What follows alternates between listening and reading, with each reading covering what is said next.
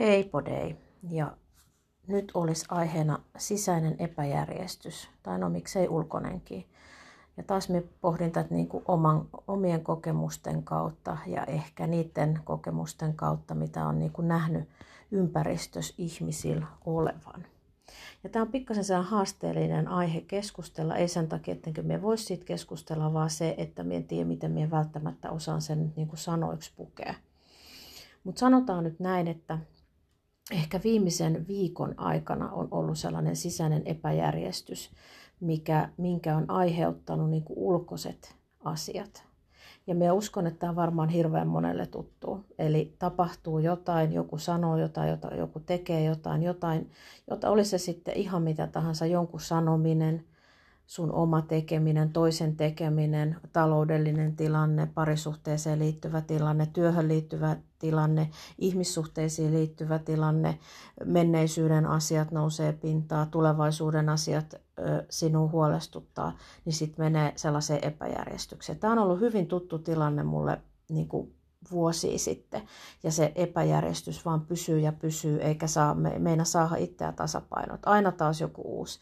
Ja aina se ehkä se kysymyskin just näin, että tapahtuuko mulle ainoastaan vaan tällaisia asioita, mitkä saa minut epäjärjestyksi. Tapahtuuko kenenkään muun elämässä näin paljon kuin mun elämässä.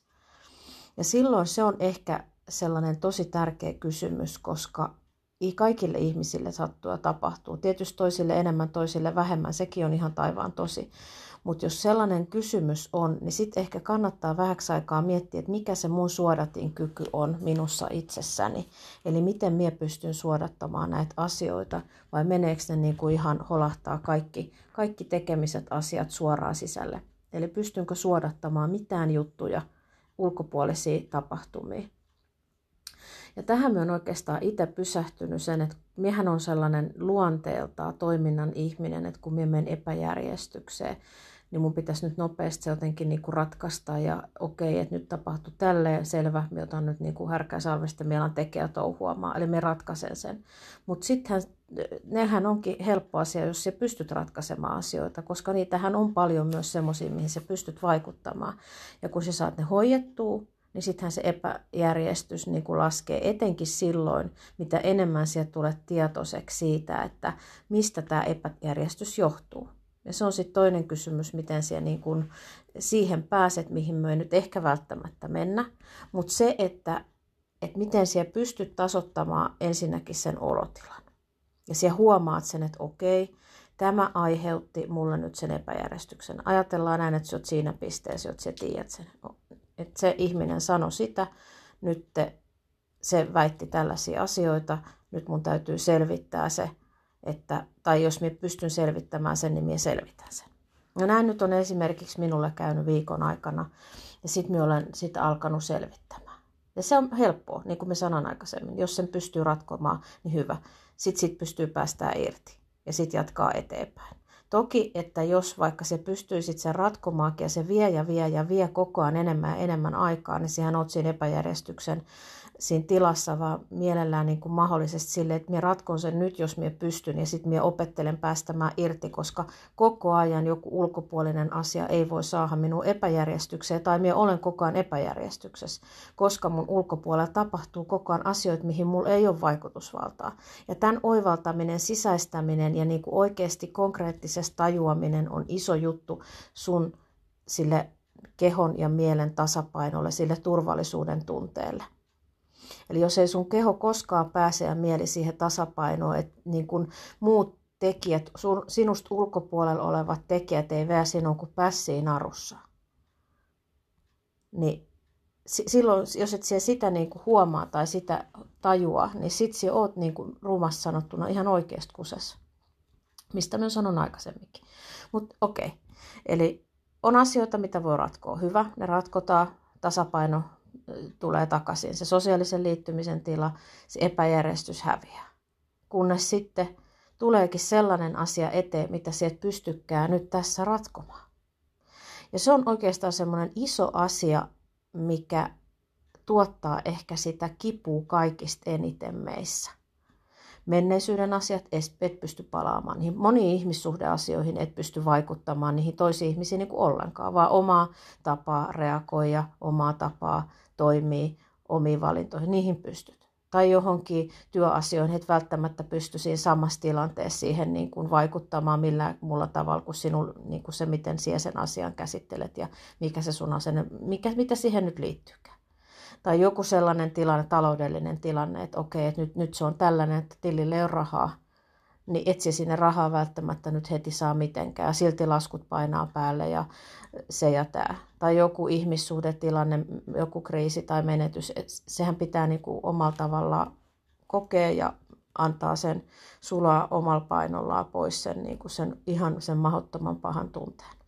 Niin siinä on ehkä se, mikä tuottaa ihmisissä suurta niin kuin murhetta ja suurta kärsimystä. Se epätasapaino, sisäinen epätasapaino, kun siet voi jolleen asialle just siinä hetkessä yhtään mitään. Ja sen asian sietäminen vaatii oikeasti sellaista niin kuin opettelua, mielen rauhaa, itsensä niin kuin hyväksymistä, sen tilanteen omalla tavallaan niin kuin niin no ehkä hyväksyminen, en tiedä onko se oikea sana, mutta oppii elää sen kanssa, että okei, tämä on keissi, mihin minä en nyt voi vaikuttaa. Mun täytyy oppia elää tämän kanssa. Ja millä tavalla minä voin saada sitä turvan tunnetta, että vaikka tämä niinku saa aikaiseksi minusta tällaista lepatusta, millä tavalla minä saan sen turvallisuuden tunteen, vaikka minä sitten rahaa saisi tilille tai vaikka minä en saisi sitä nyt työkeissiä tässä ratkottua tai vaikka sitä tai tätä, niin miten minä saan sen mielen rauhan, koska tässä hetkessä, missä minä nyt olen, missä minä istun, niin mulla ei itse asiassa ole hätää. Mulla ei ole minkään näköistä hätää, mulla on kaikki ihan hyvin, seisot siellä sitten jossain siinä hetkessä, istut siellä jossain. Ja se on se tosi oleellinen asia, että ihminen oppii siinä rauhoittaa itteensä. On se sitten, että tekee jotain harjoitteita, mikä rauhoittaa. Tämä ei oikeasti ole mikään pikkujuttu. Tämä on jokaisen meidän elämässä äärettömän iso asia. Kun se lepatustila tulee, se saa tulla, sitä ei pidä kieltää ja sen tunteen, sen tunteen täytyy antaa tulla lähelle ja läsnä olevaksi.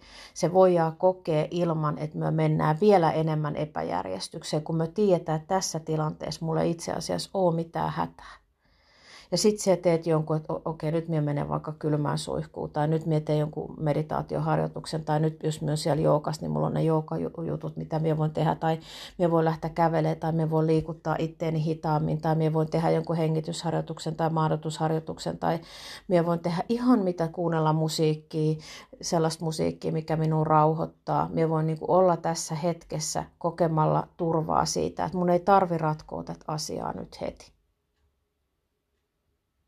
Ja usko minuun, kun minä sanon, että tämä on iso asia sun elämässä. Koska jos sinä menet nyt ajasta taaksepäin ja mietit sitä, että kuinka esimerkiksi nyt tänä päivänäkin, kun sinä kuuntelet tätä, niin monta kertaa se jo tehty mennä epäjärjestykseen vai onko sinulla kestoepäjärjestys koko ajan sinussa – ja se kuluttaa energiaa. Se kuluttaa ensinnäkin äärettömän paljon sun niin kuin katselmuskantaa, että se koko ajan kapeutuu ja kapeutuu. että et ehkä enää näe niitä hyviä juttuja edes siitä sun elämässäsi.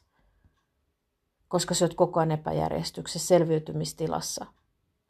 Ja sen takia on niin kuin tosi tärkeää, että jos et mistään muusta lähde, tämä on niin, kuin niin iso oivallus, minkä me on tehnyt, niin lähde siitä, että kun siellä menet epäjärjestykseen. Se on vähän se niin kuin seis, älä liiku ja nyt oikeasti. Se on se ahdistuksen hallinta äärettömän tehokas menetelmä. Että se pysäytät itse, sanot nyt Katja seis, sanonut oman nimensä, sanonut Katja sano hehe. Mutta sanot, että nyt seis, onko tämä asia, minkä minä voi ratkaista. Jos minä voi ratkaista, niin mulla ei oikeastaan tällä hetkellä mikään niin tärkeä asia kuin se, että minä hoidan tämän. Ellei se nyt ole jossain ensiaputilanteen selvittämässä jotain, niin se on eka, mutta sitten toka tulee just nimenomaan se, että sinä ratkaiset sen asian siinä hetkessä ja sinä käytät semmoisen inhimillisen ajan sen asian ratkaisemiseen. Tai jos sinä tiedät jo heti, että ei tämä ole mun ratkaistavis, niin sitten sinä teet jotain muuta, että sinä pääset siitä epäjärjestykset pois. Ja se ei tarkoita sitä, että tämä heti niin kuin, oh, wow, oivallus. Myöntää, että nyt kuitenkin vuosia niin kuin harjoitellut, mutta se lähtee pienistä. Äläkä anna periksi, koska se tila, missä minä olen nyt, minä olen niin kiitollinen siitä, että se epäjärjestys minussa kaikkoa ihan älyttömän paljon nopeammin kuin ennen. Mie menen epäjärjestykseen, todellakin menen. Ja mulla tulee tilanteita, että ei helvetti, nyt, nyt, on, nyt on tilanne, tosi paha tilanne ja mitäs tässä. Mutta sitten mie palaudun siihen optimaaliselle toimintavyöhykkeelle älyttömän paljon nopeammin. Ja se on ihan hirveän tärkeä asia. Eli pohdi, Ootko epäjärjestys, onko sinulla sellainen kestoepäjärjestys koko ajan, tutinatila, niin kuin, että sieltä hallitse juttuja ja on vähän semmoinen turvaton olo.